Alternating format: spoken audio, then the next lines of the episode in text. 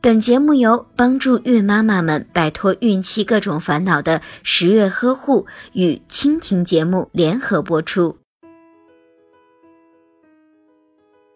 想要生育一个健康聪明的宝宝，准妈妈一定要有一个好的身体。有些疾病会影响怀孕的过程和结果，为了慎重起见，如果患有一些不易怀孕的疾病，准妈妈就应该积极的进行治疗，在康复之后再选择怀孕。高血压患者在怀孕后容易出现妊娠期高血压综合症。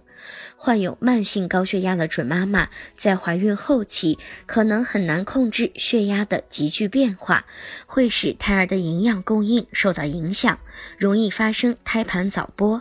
如果孕前患有高血压，应该按照医生的嘱咐进行合理的治疗，把血压控制在合理的范围内。等症状基本消除之后再怀孕。